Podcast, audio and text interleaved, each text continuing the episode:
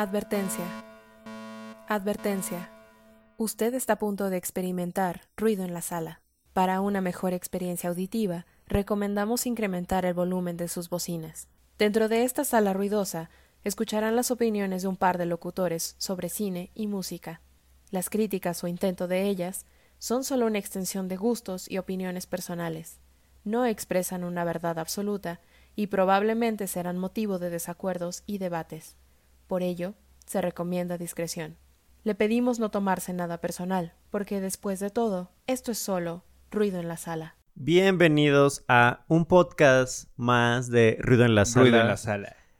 Me encantaría decir buenas noches porque este programa lo grabamos de noche, pero sabemos que quien esté del otro lado nunca tiene esta atemporalidad. No estar Entonces, en el mismo ciclo horario.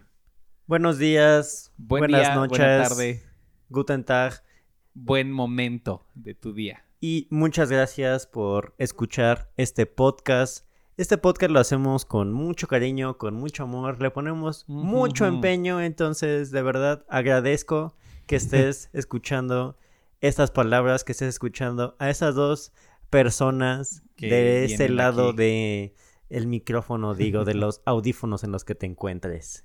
Venimos aquí a, ya sabes, compartirte un poquito de, más bien, a compartirte nuestro gusto por el cine, las series y, y este material audio- audiovisual que tanto nos gusta. Nos gusta, nos encanta y muchas gracias, en serio, agradecemos. Este, Infinitamente. este podcast es el número Cinco. 5, El episodio número 5. pero ya en programas de radio llevamos 11, entonces, entonces reiteramos de verdad, gracias por escucharnos y entonces no quiero eh, meternos más en ese tema y a ver, empecemos. Vamos a Empecemos, lleno. empecemos, perdón, empecemos por el principio. Mi nombre es Emanuel Loyola, soy artista visual y fotógrafo y de este lado tengo Acá está Byron Ángeles, ya saben, eh, creador de contenido digital, si esa etiqueta nos queda bien ahora con el uso de las nuevas tecnologías, ¿verdad? Yo creo que sí nos queda bien. Entonces, muchas gracias, insisto, de verdad. Y si- hacemos este programa para ustedes, con ustedes y con esta... No, eh, yo creo que con esta necesidad, pues, de hablar estos ¿Sabes? temas Exacto. que nos gustan, que quizás a ustedes también les gustan. Y yo creo que si nos están escuchando es porque alguna vez escucharon nuestro programa, quizás ya llevan escuchando nuestros podcasts y algo les atrajo. O quizás encontraron ahí en YouTube alguna recomendación, o en Spotify, o en Facebook, o en Instagram, todas los- las redes sociales en las que estamos. Seguro se encontraron por ahí un... Igual y te gustaría checarle un, echarle un ojo a esto, o una oída, mejor dicho, a esto.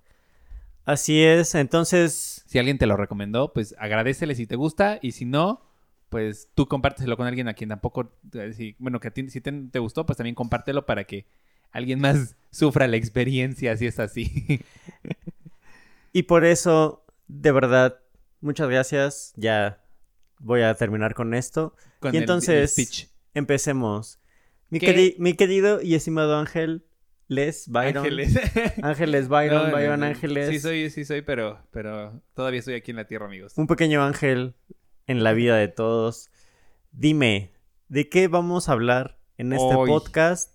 ¿De qué van ocasión. a en este podcast que podrán escuchar nuestras personas que están del otro lado de, De los audífonos. de los audífonos o de las bocinas. o de las bocinas? Pues mira, el, el género, o más bien, eh, sí, el género del, del misterio y, y- y ya sabes de quién es el culpable, es algo muy recurrente en, en el cine, ¿no?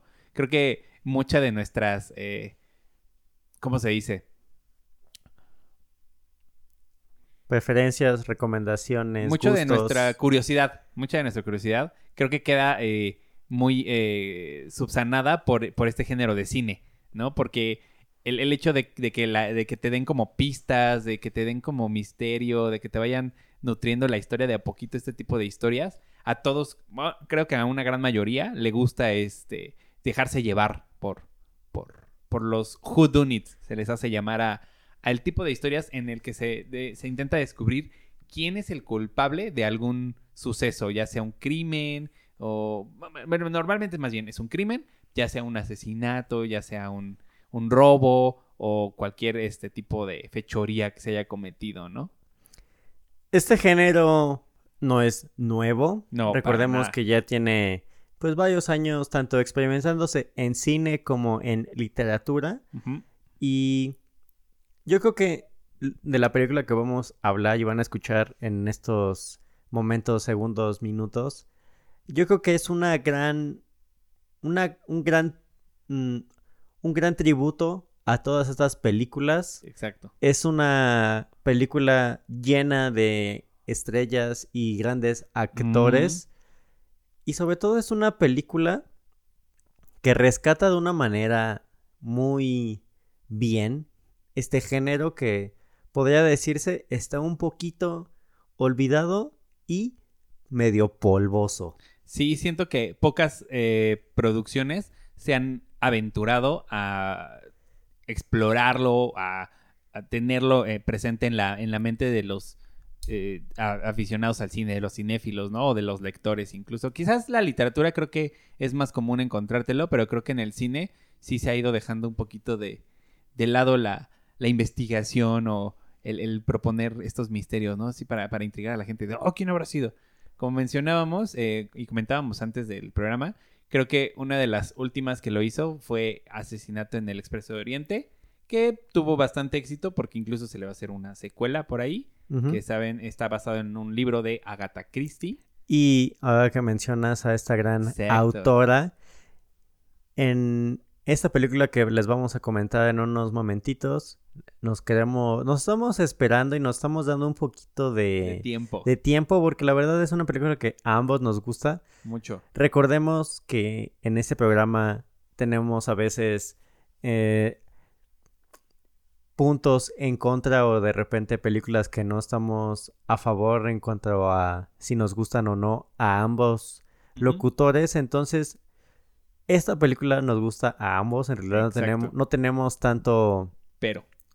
y onda como en contra de pues si es si está bien o mal en el en un sentido pues medio superficial pero lo que queremos es que ustedes vean esta película que la vean la piensen la disfruten Exacto. Y si les gustó pues vengan a nuestras redes sociales recuerden que estamos en Facebook Twitter Instagram eh, Spotify y YouTube y si, y si les gustó, que nos digan su opinión. Y si no les gustó, Pues también, también. que nos digan, oigan, esta Pues, película, no me esta película, ¿qué pedo? ¿Por qué me recomiendan esa chingadera? Solo perdí dos horas de mi vida. Por favor, queremos saber eso.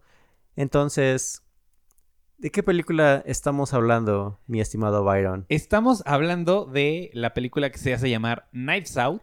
O aquí en Hispanoamérica, en Latinoamérica, en México, la conocimos como Latino. Entre Navajas y Secretos. Y secretos, tío. Allá se llamó este Puñales por la espalda. No Sí. sé, no sé.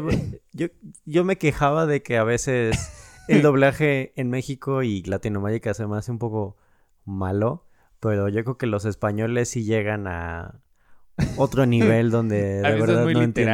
La verdad no entiendo. Sí, creo que. Puñales por la espalda no se me hace un mal título, pero creo que no da la idea necesaria para la historia, ¿no? Ni para la, la película de la que estamos platicándoles. Ya sé, tío, pero bueno, ¿de qué? de- de- Cuéntame un poco más de esta película. Pues mira, eh, Knives Knives Out es una, una película de misterio que está escrita, dirigida y producida por primera vez. Por Ryan Johnson. Ryan Johnson, que se ha convertido en un, en un eh, ¿cómo se dice? Eh, eh, En un provocador de los cinéfilos. Digo provocador porque, Provocateur. por- pro- porque sus películas al principio lo hicieron colocarse como uno de los cineastas más eh, prometedores. Y creo que lo sigue siendo, no voy a, no voy a demeritarle, pero lo posicionaron en, en- en ese lugar. Y cuando empezaba a ganar éxito con sus historias que escribía también y, y- y eran como originales, no eran como adaptaciones ni, ni cosas por el estilo, le tocó dirigir, o fue el elegido, mejor dicho, para dirigir el episodio 8 de Star Wars. Aquel, aquel conocido como... eh, La peor película de la saga de Los Star Wars. Jedi. Pero no solo de esa última trilogía, sino de las tres trilogías que ya existen de Star Wars. Creo que, vamos a llegar al punto de hablar de, de esta película en específico porque yo tengo muchas cosas para defenderla y parece que tú tienes todas para odiarla. Pero bueno, el episodio 8 de Star Wars lo colocó en una posición muy eh, incómoda. Lo hizo que muchos cineastas, bueno, perdón, muchos cinéfilos como que no, no quisieran, sobre todo los fanáticos de Star Wars, que no quisieran las ideas de Ryan Johnson. Pero él viene a demostrar con Entre Navajas y Secretos, Knives Out, que es un verdadero eh, creador de historias, creo yo, ¿no? Yo eh, estoy de acuerdo en esta parte. Yo creo que sí tuvo un pequeño problemilla ahí con Star Wars. Y yo creo que no es tanto él, sino obviamente la producción de Disney. Ya es mucho detrás. Son, eh, de repente cuando tenemos esas películas donde tenemos un gran director y al final el resultado no es muy bueno, en realidad no es tanto el director, Normal- sino a veces no. son productores. Sí. Eh, yo creo que, por ejemplo, tenemos Sí, este sí. ejemplo como David Fincher con Alien 3, Tres. que la verdad mucha gente odia esa película, yo también la odio. Yo también. Y a pesar de que David Fincher es de mis directores favoritos, son de esas películas donde estos problemas vienen más en cuanto a producción que tanto como la mano de el director. Y yo creo que uno de los casos más sonados en cuanto a esto Ha sido esta. ha sido tanto Star Wars con Ryan Johnson como yo creo que sería el Zack Snyder con su Con- Liga de la Liga de Justicia. la Justicia. Sí, creo que son dos ejemplos muy claros de que cuando son estudios grandes, eh, empresas fuertes y sobre todo hay mucho interés económico de por medio, creo que la visión del director a veces se va a quedar un poco corta. Que me parece que, bueno, no, no vamos a mucho, Sí, pero sí, eh, creo que nos estamos un poco desviando. desviando lo del siento, tema. lo siento, Pero bueno, radio solo escuchas. para, para Solo cerrar como un pequeño contexto de, de- del por qué del por qué Ryan Johnson tuvo ciertos problemas antes y y justamente con Knives Out, la película de las que vamos a hablar en este momento, es una manera en la que nuestro director se reivindica Así es. y logra darnos una gran, pero gran, gran, gran, gran película de misterio. Así todos los gran en mayúscula, cursiva, negrita. una Imagínense película así, eh, eh, en letra de león. Gran, gran, gran, gran, gran. Una gran película. y sobre todo, algo que en lo personal me gusta mucho, tiene un gran cast. Sí, eh, y creo que el, el parte del, del encanto de la película es el elenco. Pero bueno, para empezar, vamos a platicarles de qué va, de qué va Knives Out. Si no la han Antes, visto, antes de que empieces con de qué va, por favor, Byron, recuerda, sin spoilers, este Exacto. programa va sin Olvi- spoilers. olvídense, aquí ya no hay alertas de nada. Les avisaremos cuando podamos o tengamos que hablar de algún proyecto con spoilers, pero aquí ya normalmente se hará. sin, sin spoilers, spoilers. porque queremos que ustedes vean esta película, que escuchen este podcast y digan, ah, eso me interesó y lo voy a ver. Y, y claro, si ya la vieron, pues también entenderán los puntos de los que vamos a hablar. Y quizás puedan comentarnos ustedes algo que sea más enriquecedor a la experiencia, ¿no? Por favor, insistimos, eh, ya les dijimos nuestras redes sociales. Estamos ahí en todas. Entonces, escríbanos y dime, Byron, a ver, ¿de, ¿De qué, qué va? va? ¿De qué va Knives Out? Pues mira, Entre Navajas y Secretos es la historia que está detrás de el aparente suicidio de un personaje conocido como Harlan Thrombey. Él es un escritor afamado y, muy, muy rico que ha escrito diversas historias de misterio, como, como bien va el tema de la película. El- los llamados Who Done It o quién lo hizo, ¿no? Él, él tiene una familia grande, vasta, que al mismo tiempo, a pesar de que existe como el cariño, eh, hay mucho interés de por medio en estos personajes por la fortuna de, de Harlan.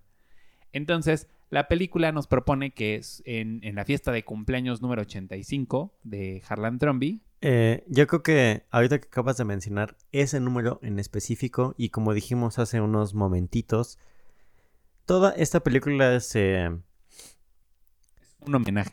Es un gran homenaje a todas las historias que escribió Agatha Christie, una de las pioneras en este género, Y pues creo que más bien, este, ¿cómo se un dice? pilar. Pilar y, y- y, pues, de las que se tienen que mencionar. Y una de las razones por las que nuestro protagonista muere a los 85 años es porque Agatha Christie falleció a esa edad. Entonces, con esto, no solo es como una manera de rendirle un homenaje y porque yo creo que toda la película en la forma que está escrita es un homenaje, sino que con esto nos da a entender de qué va a ir, cómo va a ir y más o menos empezar a darnos unas pistas. Entonces, en la fiesta 85 de Harlan, pues él, aparentemente hay, este, un suicidio por su parte, ¿no? Él decide terminar con su vida.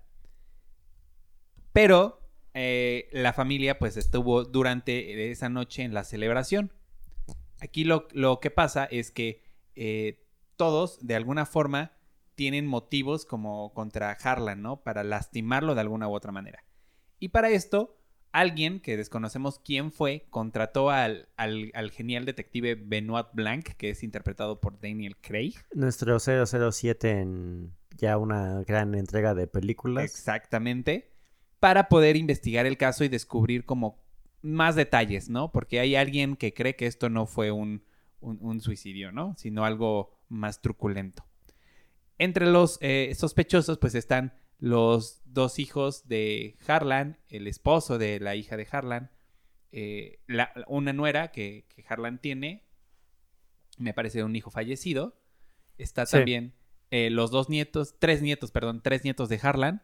Y también eh, la enfermera que cuidaba de él, que es interpretada por Ana de Armas, que está perfecta. Yo creo que Ana de Armas, más que perfecta, es una grandísima diosa. Yo, en lo personal, odio a Ben Affleck porque es su actual pareja, pero bueno, no vamos a... Pero agradezcamos de Ana de Armas que, que lo revivió. Y yo creo que Ana de Armas ha elegido sus papeles sumamente bien. Yo creo que... Creo que Sí, creo que lo ha hecho, o sea, de una manera muy exacta. O sea, yo la verdad la desconocía antes de Blade Runner. Yo no la había visto, yo sí no, yo sí no conocía nada de ella antes de Blade Runner 2049.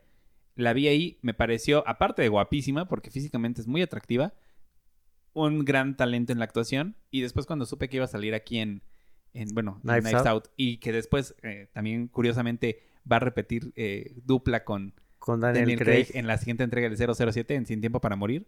Fue como, wow, sí, quiero ver más de ella. Ah, y que también va a interpretar a, Marilyn Monroe, ¿no? En, en, una biopic. Pero antes de llegar como más a sus últimos trabajos, su primer trabajo y creo que es su debut, si alguien sabe de otra película antes de esta, por favor díganos. Pero hasta donde yo sé, su debut fue con Knock Knock de Eli Roth, que es una película que fue filmada en Chile y es como la versión de Eli Roth de Funny Games de Michael mm, Haneke. otra película.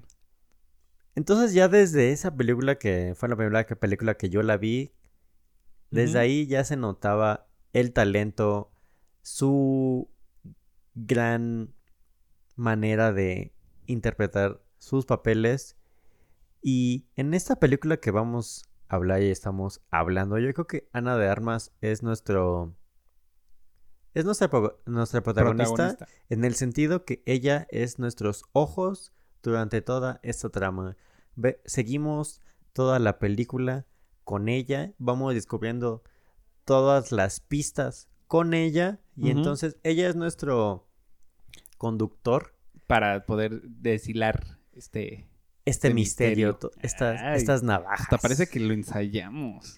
En realidad sí lo ensayamos, chavos. En realidad eso que están escuchando ya es una... Eh, es, como la ampliación, es como el DLC. Es un, Pero el DLC, es más rico. Y aparte... más grande que el, que el original. Y ya llevamos esto practicado como unas 20 veces. En realidad, eso que están escuchando ya lo hemos practicado tantas, tantas veces que ya parece natural. Ya, ¿cómo, ¿Cómo se llama el director de esta película con Scarlett Johansson y el hijo de Darth Vader. Ah, Noah Baumbach. Ni siquiera él con ese guion pudo haber hecho lo que estamos haciendo nosotros en este preciso momento. Pero bueno, sigamos. Que no, no se dejen engañar, esto es totalmente eh, improvisado, amigos. no es cierto, pero bueno. Pues mira, resulta que entonces Benoit Blanc está, está investigando el caso y eh, Ana de Armas, que eh, interpreta a Marta en la película, que les, repito, es la enfermera de Harlan Throm- eh, ¿sí? Le ayuda como a, a ir, investigando la... eh, Bueno, le pide, Benoit le pide ayuda a Marta para poder ir, investigando el caso. Entonces, aquí vemos a una dupla que justamente creo que es de las más coloridas que he visto en el cine, es de las más eh, interesantes que he podido eh, ver en estos últimos tiempos. Quizá no es como la más, uh, como, no sé, como que nunca los imaginaría yo realmente juntos, así como en una cinta de este estilo. Pero verlos, la verdad es que fue una gozada a los dos juntos, ver actuar a Ana de Armas y a Daniel Craig, sobre todo a Daniel Craig en un registro que raya en lo, o sea, más bien va hacia lo cómico, porque la película, a pesar de ser de misterio y de tener toda esta noción del crimen y demás, tiene mucho humor en, en toda su historia, en todas las escenas. Yo creo que eso es algo que me encanta de esta película. A mí también. a pesar de ser, de cierta manera, un drama y esta parte como de misterio, el guion que nos presenta Ryan Johnson, Uf. Aparte de ser exquisito, hay partes en las que te sientes triste, enojado, hasta frustrado. Pero en las partes que tenemos, pues de cierta manera, cómicas, son sumamente atinadas. Yo creo que dentro del género no tenemos tanta comedia, por decirlo de una manera. En realidad siempre es como muy sello todo, como... Siempre es como esta parte policíaca, detectivesca, Ajá. donde todo es súper sello y es como, no, y este personaje está haciendo esto por este motivo y bla, bla, bla. Y aquí no, al contrario, todo es como.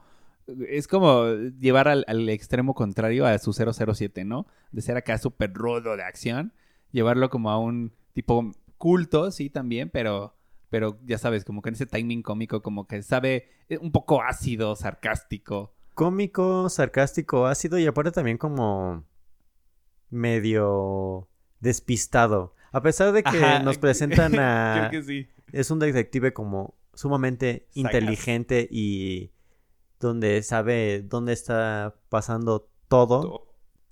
También al final hay una parte que yo creo que es lo que me gusta mucho de esta película donde en realidad él tampoco sabe qué está Él pasando. tampoco tiene idea. Él tampoco tiene idea de, de que ¿quién, quién, quién es el sospechoso, quién, quién mató a quién, por qué pasó esto. Y seguir como toda esta línea es lo que me gustó mucho de esta película. Y yo creo que ese es el momento exacto para decir que en realidad esta película sí dura dos horas, Ajá, dos horas, dos horas y, y diez 10 13 minutos. minutos, algo así. En realidad sí es pues un largometraje estándar. Podría ser un poquito pesada para alguna que otra persona, pero gracias e insistimos al guion que nos regala y nos da Ryan Johnson.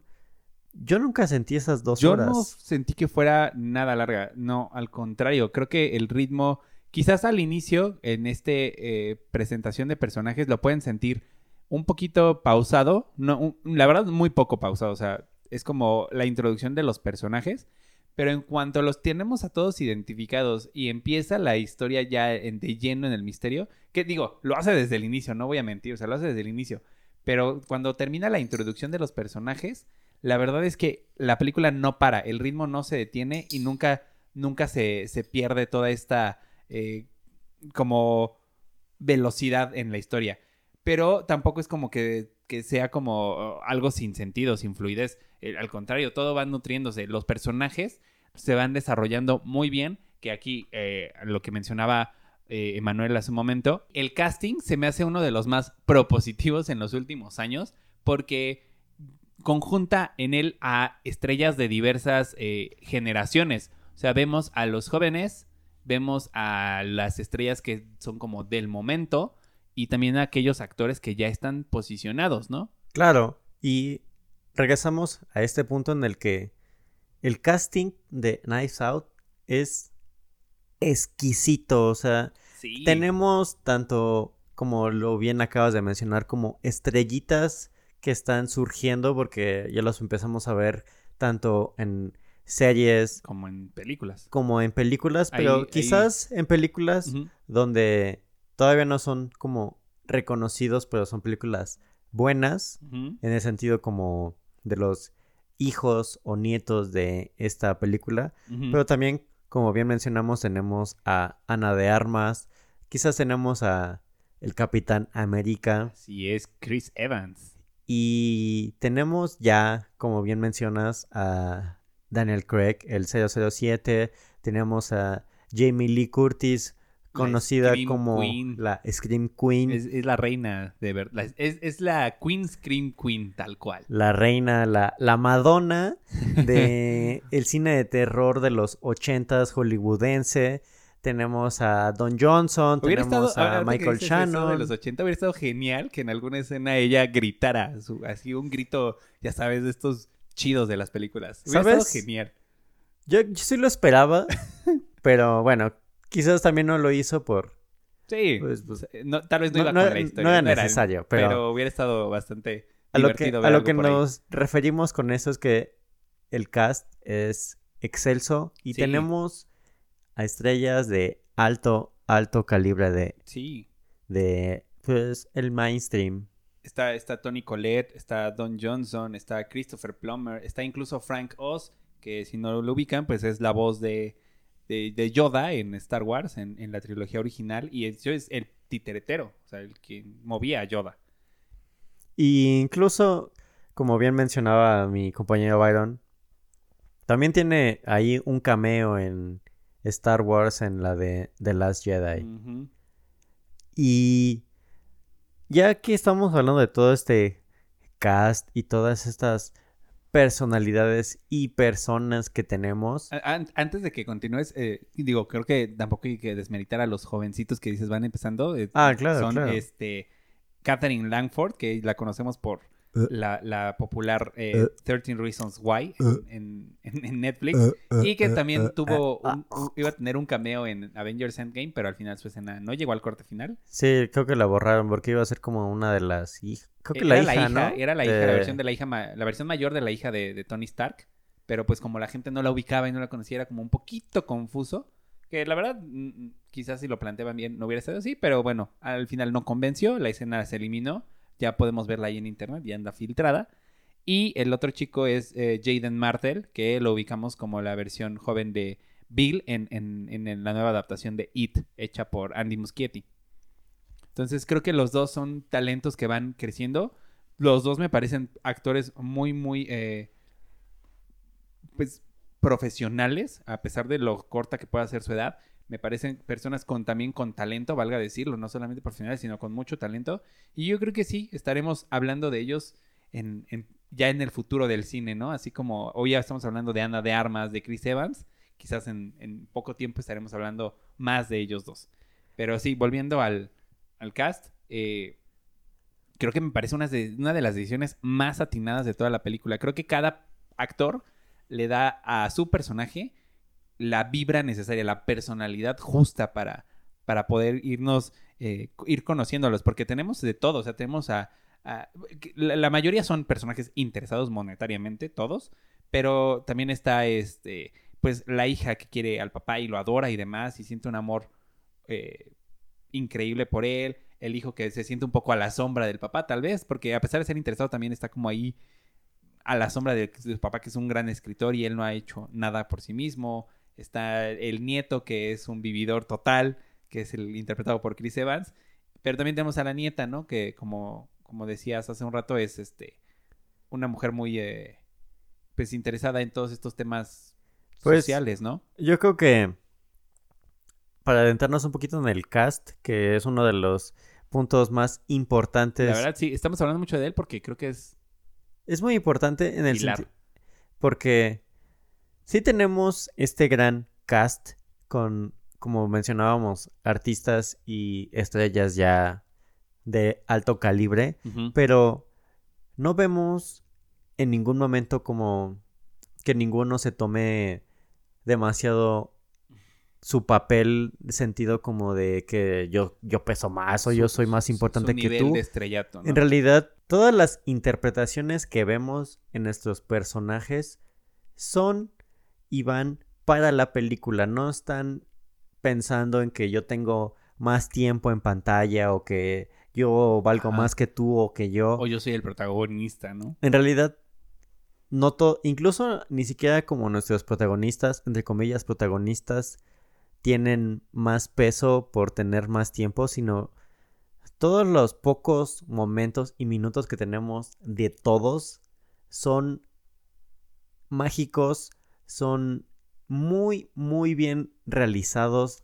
nunca tenemos como una parte en la que podamos decir que algún actor pudo haber hecho un berrinche y dijo, no, yo quiero mi escena para mí solo como para demostrar qué tan bueno soy. sí, así como de, ah, no, pues este es mi momento para brillar.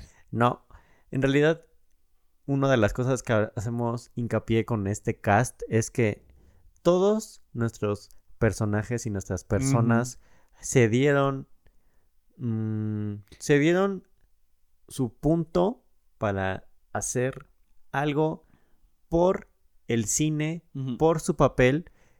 Y nunca vemos una lucha de egos en cuanto a ellos, o sea, todos sus todos sus momentos en pantalla son magníficos. Incluso si tenemos unos personajes incluyendo como los más chiquitos entre comillas que son como los que comentábamos de It o la de este la morrita de, de Disney vs. Y. Eso. sus sus aportaciones a la película suman. En realidad, todo, todo, todo suma. Y creo que eso, como decías, es, en parte también por, por lo bien escritos que están los personajes. Porque la neta, o sea, sí están como muy bien definidos. Todos están como, e, este es el niño que es pedante, pero es inteligente, pero es político, pero sigue siendo un niño medio rata, ¿no? Ahí atacando a la gente en internet. Creo que, o sea, todos están como, creo que todos tienen bien entendido cuál es su personaje y, como decías, las actuaciones no están como para pelearse, están a favor de la historia. Todos están colaborando para crear este abanico de, de personajes de la familia. Porque creo que algo que sí, la película va de misterio, va de este crimen y va de investigación, pero totalmente lo que, lo que también vemos y enriquece todo esto es la dinámica familiar. Esta, estos eh, problemas entre, entre familiares que se van desentrañando, los intereses, eh, la envidia. Creo que ahí es también donde la historia crece y con, con, los actores que tenemos detrás de los personajes, justamente creo que hacen de la película algo todavía más entretenido. Aparte de entretenido, yo creo que también te dan todo un nuevo espectro de como actores que pueden hacer. Justamente. Porque justo como hablábamos de Daniel Craig, que pues lo hemos encasillado ya en muchas películas y sobre todo en las del 007 este, este hombre, saben, macho.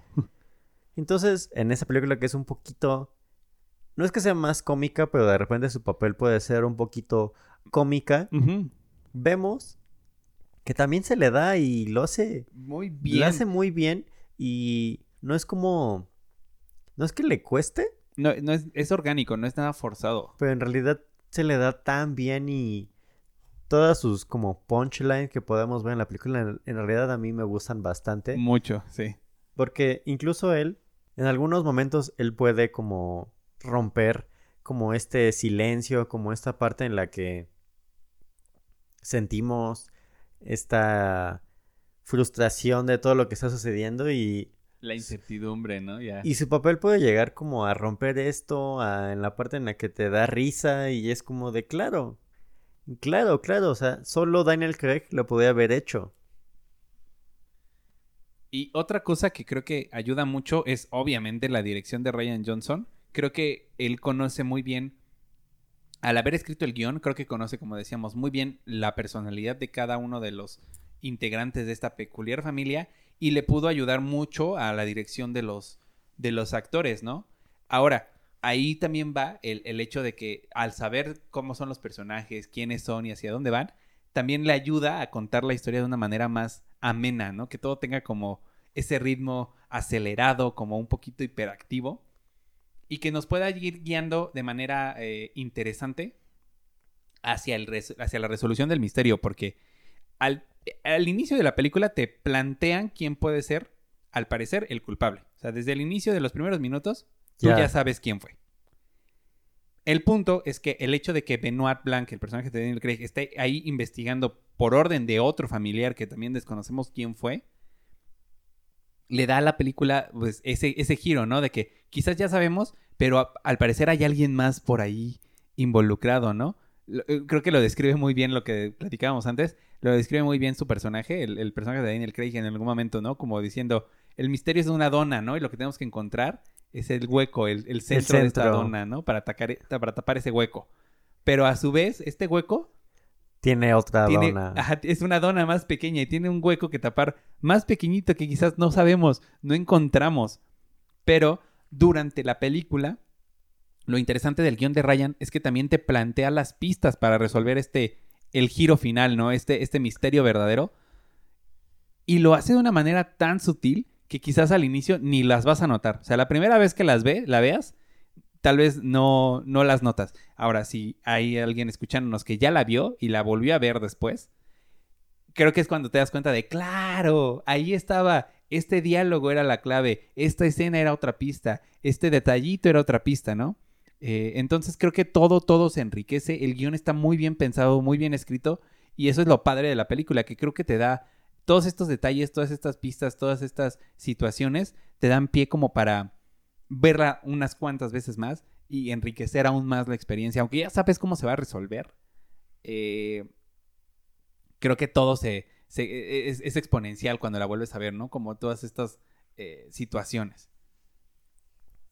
Yo la vi antes de estar haciendo este podcast Ajá. por segunda vez, tercera ya ni me acuerdo. Yo también como tres veces. Y la verdad, como bien dices, sí sabía al final quién era, quién y cómo iba, Sí. pero me di la oportunidad de como tratar de verla Como si no lo como, supieras. como si no Como- supiera. Y sabes, me entretuvo tanto, Ajá. tanto la, o sea, me entretuvo tanto como si lo hubiera visto por primera vez. Y en realidad, digamos, si hay una parte del guion y una parte de la historia y obviamente de la película donde te dan a entender quién podría ser. Y digamos, tú como espectador te quedas con esa idea y como que sigues como ese patrón en el que caes en ese juego en el como, ah, ya, ya sé quién es, o sea, ya. Ya ¿qué lo demás- ¿qué, qué más me puedes decir? O sea, ya no me importa, así ya, la chingada. Pero sigues avanzando, sigues como con la trama y dices, "Mm, no, aquí hay algo más. Algo más, sí. Esto está muy turbio. Y Daniel Craig, que es pues uno de nuestros eh, protagonistas, te llevan por ese camino en el que también te dan a entender que Daniel Craig al final tampoco sabe qué está pasando, como que él sigue, él, él va como el go with the flow, como que él solo sigue avanzando y es como, ah, Como, ah, sí, sí, estoy sí". investigando todo. Sí, claro, soy Pero- muy inteligente y muy yo- sagaz. Yo creo que eso es algo que me gusta mucho de esta película, porque en realidad también Daniel Craig eh, nos lo presenta como este gran detective que es súper inteligente, y sí lo es, sí, o sea, no lo negamos, pero en realidad sí hay una parte de la película en la que él tampoco sabe quién en realidad es este el sospechoso principal, el Sí, como que él también está dejándose llevar con los sucesos, como digo, como les dijimos, a- le dice a Marta que lo, que lo acompañe, que sea su, su ayudante, su, eh, su Watson para, para él que es Holmes, pero creo que justamente él solo se, se deja llevar como para por la investigación, por los sucesos que van pasando. Y hay una escena muy especial hacia el, hacia el final de la película, cuando empiezan como a desentrañarse ciertos misterios que le dice a ella así de, ah, voy a ir a recoger unas cosas a la lavandería, ¿me acompañas? Y él, ah, sí, claro, vamos.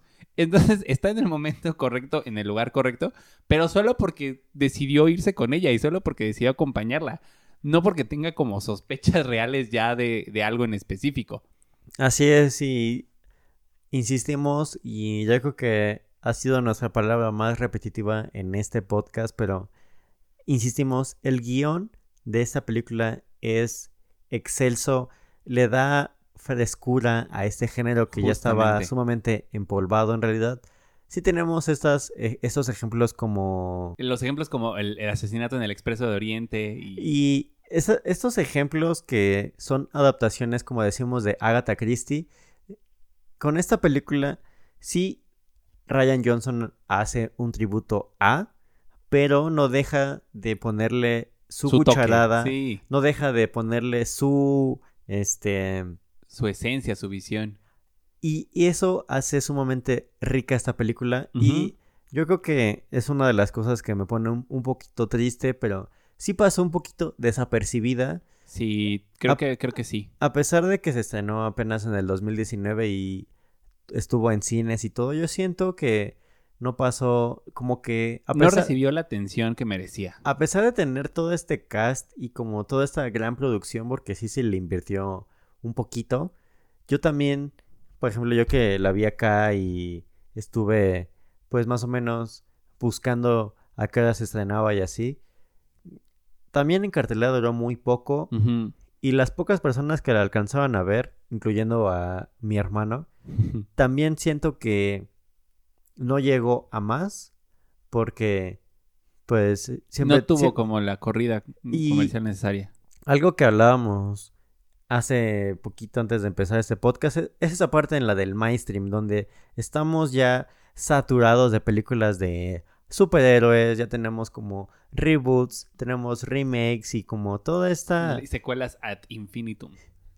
Y cuando buscamos otro tipo de películas, otro tipo de cine, por decirlo de otra manera, no tenemos tantas propuestas. Y yo creo que Knives Out es eso. Quizás no nos viene a proponer un nuevo género, pero viene a refrescar uno que ya conocemos. Ajá. Y al final yo creo que es un género que nos gusta a todos. Si no, yo creo que no habría series ni como La Ley y el Orden. Claro, ¿no? CSI. CSI. Y todas estas cosas, porque pues sí nos gusta ahí como creernos Sherlock Lo- Holmes y estar ahí como, oh, sí, sí, yo sabía que ahí estaba porque pues yo vi en su pie Creo que... que somos así las mentes más brillantes de la ciudad. Claro, yo lo descubrí desde la mitad del capítulo. Yo sabía que la- el mayordomo era el asesino. Entonces, por eso como nos gustó y queremos hacer como hincapié en esta película porque es eso, nos viene a refrescar el género, un género que, como bien decíamos, no es nuevo, o sea, tampoco viene a darnos el hilo, hilo negro de las películas, pero sí viene a darnos un, un nuevo chapuzón en el género. Tenemos grandes actuaciones, tenemos una gran historia y algo que me gustaría como hacer énfasis es también como en los subtextos que tenemos en la película, estos pequeños detalles en conversaciones. Ajá. Recordemos que en esta película cuando la vean o si ya la vieron, el papel de Ana de Armas, tanto su papel como ella en sí, pues es latina, es como nos presentan como ese papel como latino en Estados Unidos. Y tenemos una conversación al principio de la película donde hablan como de esta parte como de la inmigración y nos presentan como estos puntos de vista. Y al final son estos detalles donde Ryan Johnson puede dar, Justamente pueden dar llegar. como su opinión y su... y su... mm, su punto de vista.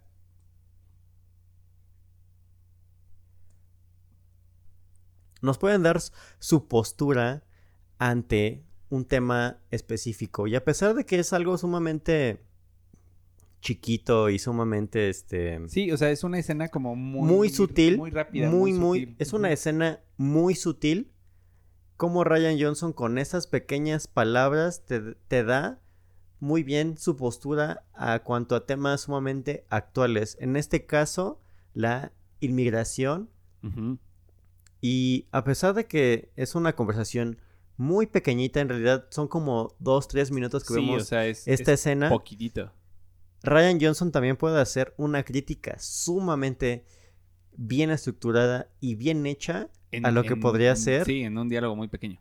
La sociedad americana actualmente. Y, creo que justo eso, o sea, hace un, un muy buen eh, análisis y una muy buena crítica a, la discriminación, porque justamente, o sea, sí es también el, tema de la migración, ¿no? Porque hablan de, de personajes que, que vienen de otros países al que, que es diferente al- al de los americanos, ¿no? Estados Unidos, que están invadiéndolo y cosas por el estilo. Pero también nos muestra su postura hacia este tema de la discriminación, ¿no? Porque el, person el personaje de, Marta, al ser latino, al ser pues de un origen humilde y demás, también sentimos esta... Sí, eh, los, los la aceptan y la quieren como una más de la familia aparentemente y la quieren y, y- y la, y la aprecian porque está al cuidado de su papá, pero no dejan de verla como la enfermera o la que les sirve a ellos. O sea, también nunca pierden su postura, a pesar de mostrar la integración. Los zombie también siguen siendo como, ah, pero tú estás, recuerda que tú estás abajo de nosotros. Yo, y yo creo que, ya que tocaste ese punto, yo creo que regresando a esto de los subtextos, yo creo que este personaje de la morrita de, De eh, Catherine Langford, que me, me recuerdo se llama Meg, su personaje es Meg. de Meg, te- ve- vemos a, bueno, ya lo van a ver, ya lo vieron, no O sé, ya lo vieron. o ya lo vieron, no sé, pero tenemos como estos personajes sumamente ya bien estructurados, en realidad nos los presentan muy Sí, o sea, cada uno en, la entrevista que tienen con Benoit, entendemos quién y por qué son, o sea, cada personaje, ¿no? Lo- los entendemos a la perfección. Y este personaje en específico que hablamos de Meg, pues es como esta morrita que quiere el bien común y está como súper enfocada como a sus estudios y quiere hacer su maestría y como su tesis en todas estas como personas discriminadas y bla bla bla. Y en el primer, pero en el primer momento que puede, traiciona todos sus ideales con tal de seguir manteniendo como su estatus social. Y con eso como reafirmamos como toda esta parte en la que Ryan Johnson hace una crítica a la sociedad americana y quizás no es como su parte... no es- sí, no es objetivo, no, no- es, no, es la, no es el pilar de la historia, no es la columna vertebral. pero sí nos da su postura ante esos temas, sí podemos ver lo que quiere reflejar como con ciertos puntos y Sí, como claro. y como bien dijiste, no es como el pilar de la película, pero ya con eso nos damos cuenta también pues las posturas de las personas y en ese caso de artistas y directores ante pues sí, temas tan delicados. Y aparte temas que pues siguen surgiendo, ¿no? Tenemos quizás el caso de Spike Lee o otros directores que quizás sí son un poquito Sí, más... que utilizan el, el- el- el- el ar- el arte del cine como pues, para dar su discurso, ¿no? Para dar un mensaje más conciso. Y Ryan Johnson, con toda esta trama que sí es cómica y toda esta parte de. Agatha Christie, puede darnos y deslumbrarnos con estos temas. La verdad lo hace, o sea, lo hace muy bien, todo se siente orgánico, no es como que la escena haya sido metida con calzador, como que, ay, esto está así metido a la fuerza y era nada más para demostrar que él también entiende el tema. No, él lo hace como orgánico, o sea, como decimos, sus personajes están tan bien construidos que son capaces de darnos estos, estos momentos de, de, de brillantez. Y es a lo que vamos y a lo que nos referimos y lo que hemos hecho énfasis en todo ese programa. Con este guion y con esta propuesta que nos da Ryan Johnson. Entonces, si nos estás escuchando, si ya escuchaste todas estas palabras, por favor, danos Tu opinión. En nuestras redes sociales. Recuerda que estamos en Facebook, Instagram, Twitter, estamos en YouTube, estamos en Spotify. Entonces, si ya viste esa película, dinos qué te pareció. Si no la has visto y Si la vas a ver, Todas estas cosas también. por favor, dinos. eh, yo creo que una de las razones también por las que hacemos este programa, bueno, una de las tantas, en realidad son muchas, pero Muchas. en realidad lo que también queremos es crear este diálogo con ustedes, contigo que me estás escuchando del otro lado. Lo que queremos es que veas esta película, la sientas y luego vengas con nosotros y digas, ¿sabes qué? Sí me Sí gustó, me gustó, no me de gustó, acuerdo. bla, bla, bla. Sí, Entonces, claro. también una de las razones, otras razones, miles de razones, podemos hablar miles de razones de, de todo esto, pero queremos crear este diálogo contigo, con tus amigos, eh, con las personas que tienes alrededor para tener este feedback, saber de, pues, cuál es tu opinión en cuanto a estas películas, eh, saber qué te gusta del cine, qué no te gusta del cine. Entonces, por favor, darnos sus comentarios. Estamos abiertos a cualquier a, a opinión. Cualquier, a cualquier comentario mientras sea constructivo. Bueno, también destructivo, no vamos a decir que no, pero si quieres venir a decir solamente el, ay, es que está bien feo su programa, es que no lo hace. Está bien, también ven y hazlo, no importa. Aquí Sí. te leemos. Queremos este alcance en Facebook. Entonces, sí, danos. Tú tráelo. Pero bueno, entonces no- Volviendo- no, queremos, este, bueno, indagar más en eso. Entonces, a ver, creo que ya hemos hablado de los personajes, ya hemos hablado del cast. Entonces, me gustaría empezar un poquito a medio cerrar esto, porque pues yo sé que, que tú que estás del otro lado, pues quizás estás haciendo algo más o quieres dedicarle tu tiempo a otra cosa. Quizás ya dices, ay, bueno, está bien, ya me gustó, pero ya díganme qué opinan entonces de la película. Entonces, por favor, Pues Byron, mira, mi veredicto final, ah, ah, creo que es una película que vas a disfrutar mucho si la ves. Si ya la viste, seguro la disfrutaste también. Porque, repetimos, la historia está muy bien eh, desarrollada. Todas las ah, acciones y todos los sucesos de la película tienen un porqué, tienen un para qué. Y, nos van llevando de la mano hacia las siguientes situaciones que vamos a estar viviendo.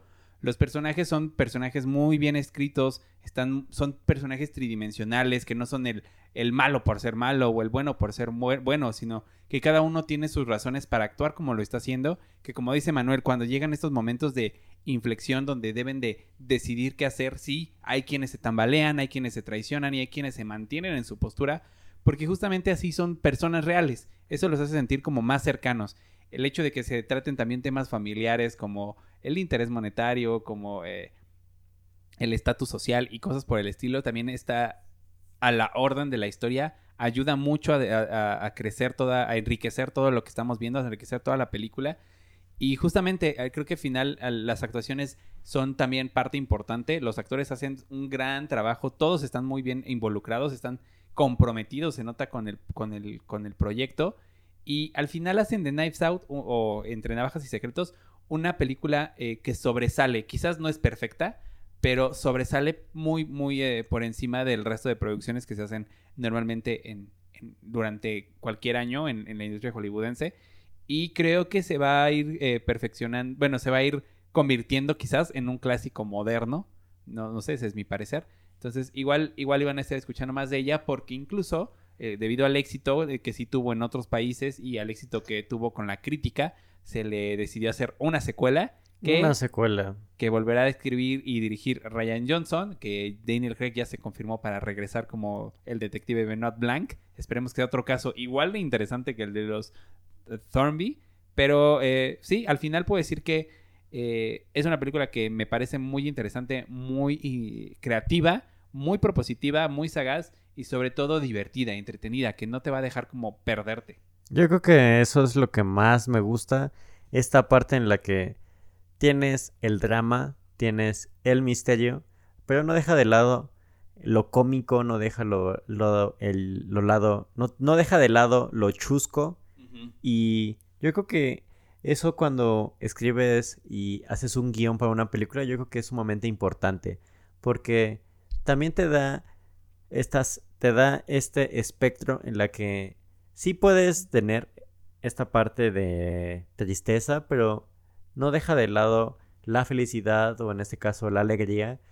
Y nuestro personaje principal que podría, podría ser Ana de Armas, pues lo vemos en este carrusel de emociones donde luego está arriba, luego está abajo, luego está Ujú. como a la mitad.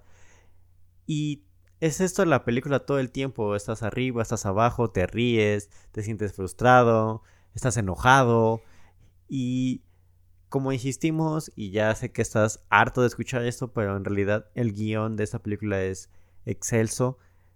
Y por eso nosotros le damos en nuestra nueva... en eh, nuestra nueva modalidad de en nuestra nueva calificación. modalidad de calificación por decibeles.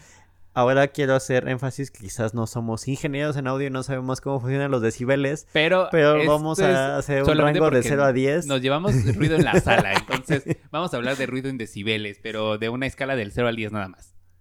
Entonces le damos una calificación de... Yo creo que le damos un 8, 5, 9. La verdad sí, Yo creo que se lo merece. Como bien mencionaste, sí hay unas partes que dices... Sí, hay "Mm". cositas, hay detallitos en cuanto. Quizá hay momentos es muy explicativa, quizá por momentos eh, pierde como un poquito de ritmo por eso, pero en general me parece una gran película. Exactamente, entonces...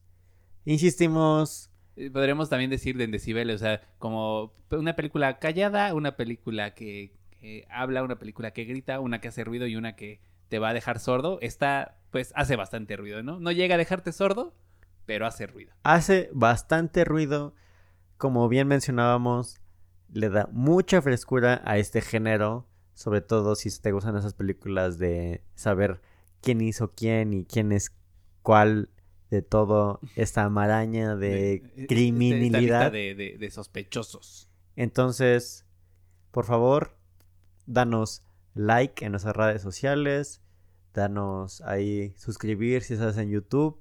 Dale manita arriba al video, coméntalos y si quieres eh, eh, darnos a cualquier detalle de qué te pareció este video o la película misma.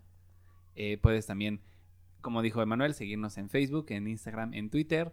eh, compartir, sobre todo si, si te gustó este video, compártelo con, con tus amigos, con tu familia, con alguien a quien sepas que haya visto la película o que sea simplemente un amante del cine como nosotros lo somos. Y pues nada, queremos nada más agradecerte por, por darle play.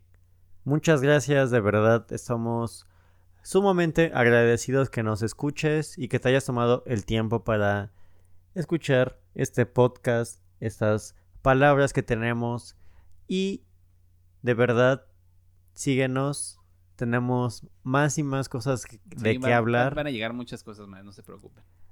entonces Pues nada, nos despedimos. Esperamos que nos escuches en el próximo episodio.